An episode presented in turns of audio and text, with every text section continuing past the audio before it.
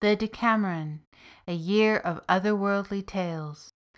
Episode 34 Rock and Roll, Part 1.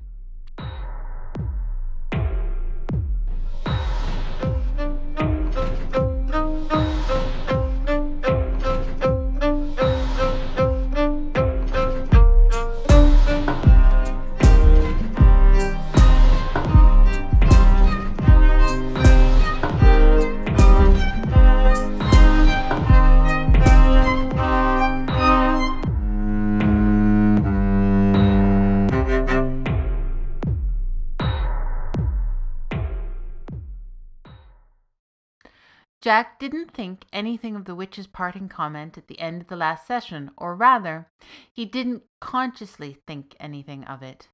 She had set a spell of doubt and fear to take root in his subconscious, and soon it would spread through his awareness like a boreal forest, wild, tangled, and inescapable, and he wouldn't see it coming. Giants again, Jack? Isabel teased as the three friends gathered in the archive. Are you sure you aren't compensating for something? Don't get fresh with me, lassie, or I'll call the unseelie court to session in your general direction, Jack shot back, winking. You wouldn't dare, Isabel rejoined, growing suddenly quiet. I didn't understand a word of that, Lucas cut in. Are you guys fighting? No, no, nothing like that. Isabel's just teasing me because I'm still Jack the Giant Killer in my stories. Or at least I give them work and keep them around where I can see them. And you give them far more attention than they deserve, Isabel went on. Irish tales seem to have a never ending supply, Jack said. I'm just availing myself of local sustainable resources. There is that, I suppose, Isabel agreed. This tale will have it all, Jack promised. Marvelous heroes, foolish giants, maybe even the Grateful Dead. Rock and roll, Lucas shouted. Kinda, Jack agreed. Although he didn't have time to explain just then, the particular bit of rock and roll that Jack was most excited about involved his Uncle Diarmid's box, the one he had found in his abandoned caravan in the app. He had been able to program it successfully as a means of transferring virtual inventory objects between group members. That was how Koshchei's soul egg ended up with Isabel. But he was pretty sure he had also found a way to use it as a one way portal or containment device as well. He had started small with this idea, programming one of the other boxes Lucas took from the starting glass in the first episode, the one promising a journey to paradise with a permanent stop in hell, as a recursive destination for Owen, Isabel's brother, should the finest flower of Clan Kempion prove a threat. Not to get too metaphorical, he had tested that code with a coin that was not valuable, one that was no longer legal tender. To test it properly, he made the portal recursive so that the coin came back and Jack could trace its adventures after a fashion. The literal bad penny returned to Lucas's box every time, more scratched and beaten up with each sojourn, its code detailing the coin's hapless peregrinations. It wasn't worth anything, so people who scooped it up just tended to swear at it and throw it away. It was even rejected as unfit for a dead man's eye, insufficient fare to pay the ferryman. There was a very dark story in there somewhere, Jack reflected. In any case, if Owen ever showed up, they'd be ready if he got it in mind to harm Isabel. Recursion and looping was easier in a way than programming something that would effect a permanent and irreversible transfer. Jack would have no way of checking whether such code worked until it either failed or held. He was still tweaking it, but his uncle's box was his ticket to the dearest home his heart could barely remember. He'd never try to go while he still had his mother and his friends, but this was not his world. Then again, that was the promise that Jack needed the box to keep. The world, he knew, needed it to hold something, someone else. Could Jack give up his dream to contain a nightmare? The others signed off, and Jack stayed in the archives, searching through the many tales of the King of Ireland's son. Like Lucas, Jack found a box.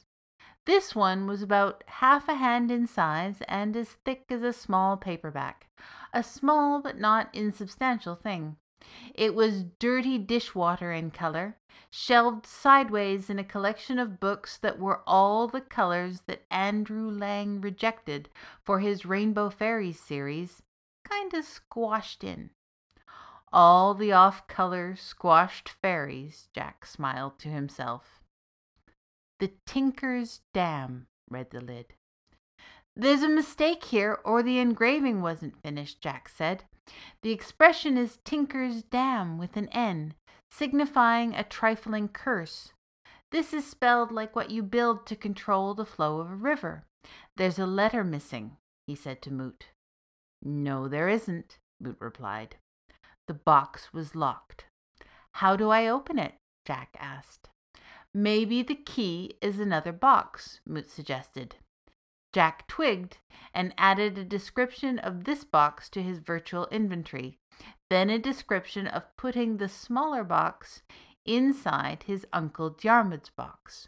He held his breath and waited. Click, returned the app.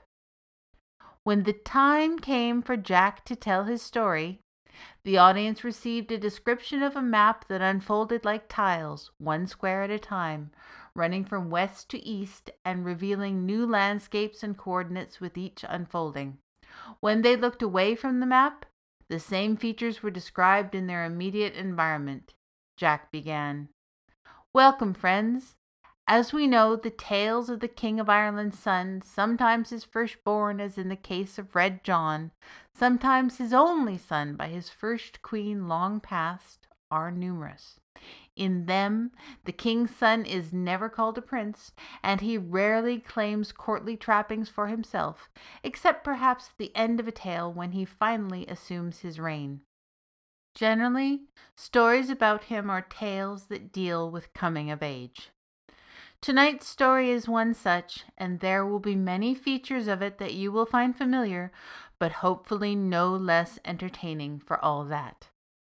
Once there was a son of the King of Ireland who left his father's domain to seek his fortune. Whether his father had other sons to come after him is not known, only that this king, however high or minor he was, did not miss his heir and did not mark his absence from court. He took his hawk, his hound, and his horse, armed himself, dressed and provisioned himself for a long journey, and set out. One day his hawk killed a raven.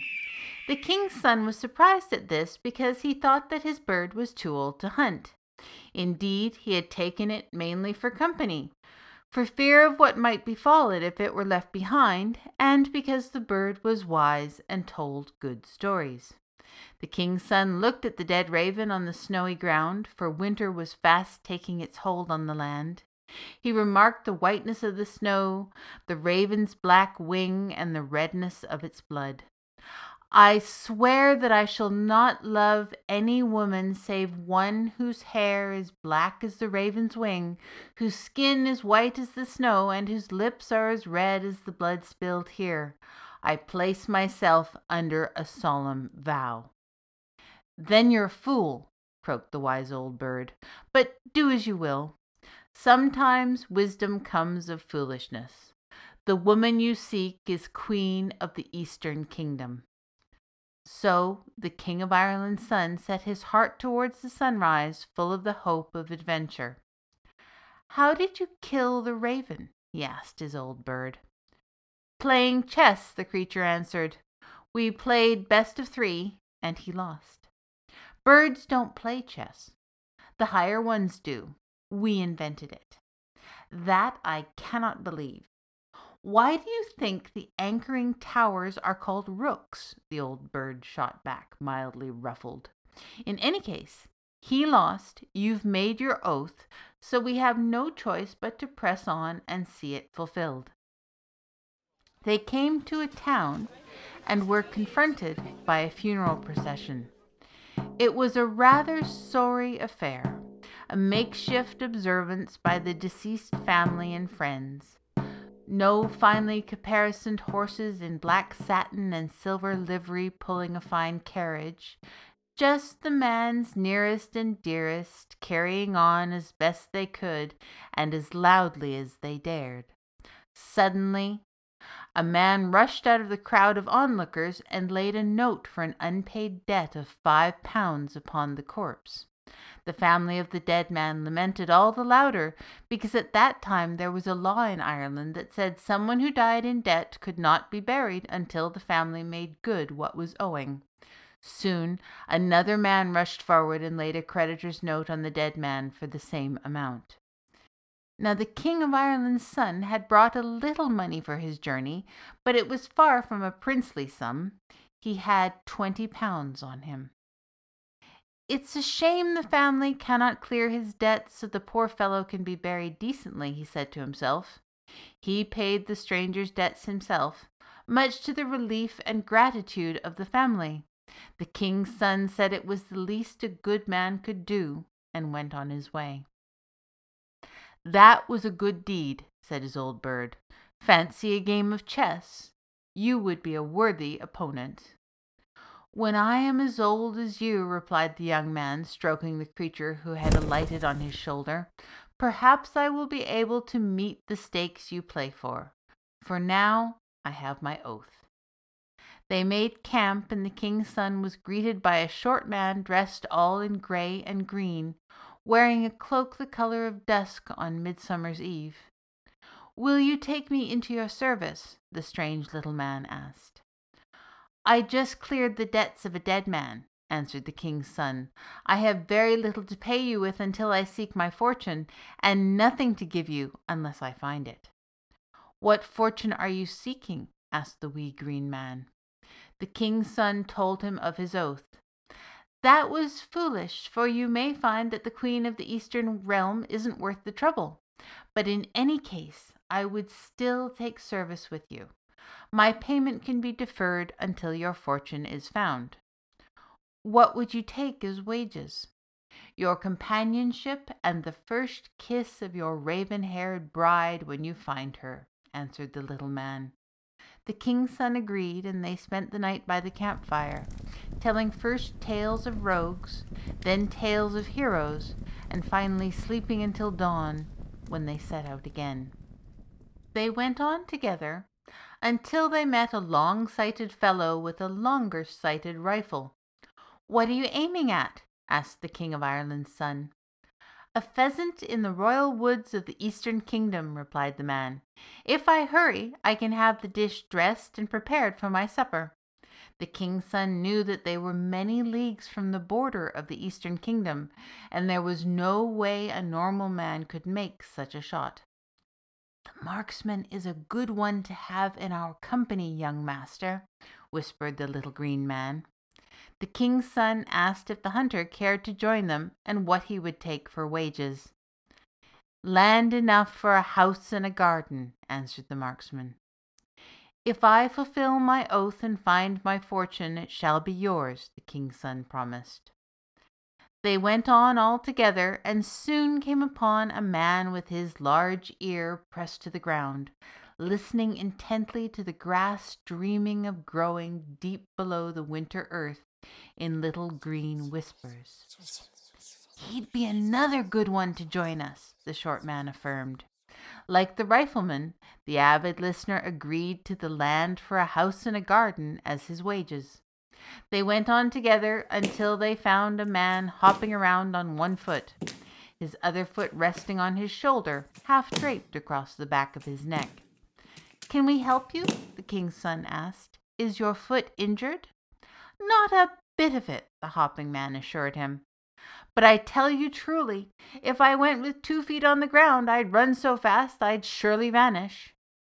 The short green fellow winked at the king's son, who invited him to join their company, The hopping man accepted, and that night they all made camp, passing a third of the night telling tales of fools, a third of it telling Fenian tales, and the other third sleeping. When they set out again, they came across a man who was blown forward as he whistled out, and then came to rest as he held his breath. In this way he traveled, in cheerful short bursts and rests. Why do you move that way, and not whistle your way constantly? the king's son asked. Because if I did, I'd blow all before me to barren stubble and ruin. The green man tugged knowingly on the sleeve of the King of Ireland's son, and so the whistler was added to the group. By and by they found a man ahead of them laying a roadbed, crushing rocks by jumping on them sideways and landing on them with his thigh, then smoothing the tiny pieces flat. Our final edition, whispered the wee man who had joined the king's son first. I have so many houses and gardens to finance now, the king's son reckoned. I feel I'm bringing a whole kingdom in my wake. But he was glad of his companions. By and by they came to a house in a valley shaded by the single feather of a great bird. We can seek shelter there, young master, but a wily giant abides therein. Let me go first and prepare a welcome. Suddenly a great quarterstaff was in the wee man's hand, as big as three heroes were tall, and as he strode down the hill he seemed to get larger, not smaller. Soon he was laying about him with the pole, making short work of the giant's household, and he had grown to the size of a giant himself. Jack paused and pressed the hot key. Seven of hearts. It's the marvelous companions. I love this story. Ours have some different talents, but the fun is just beginning now, Lucas cried. You have to continue, and the card is yours anyway. Is the company agreed? Jack asked. Rock and roll, giant slayer, Isabel said. Baba Yaga waved her hand in grudging consensus. Let the poor boy have his moment in the sun. Such moments pass in the blink of an evil eye. Jack shivered involuntarily at the witch's words. He drew a deep breath and held it for a few seconds as if he were trying in vain to keep it for someone else. The Deckameron, A Year of Otherworldly Tales, is an original work by Seana Kozar, all rights reserved. Seana gratefully acknowledges that she lives and works in a beautiful, storied place, the ancestral lands of the Snuneymuxw First Nation, and that she crafts her tales thanks to the support of the Canada Council.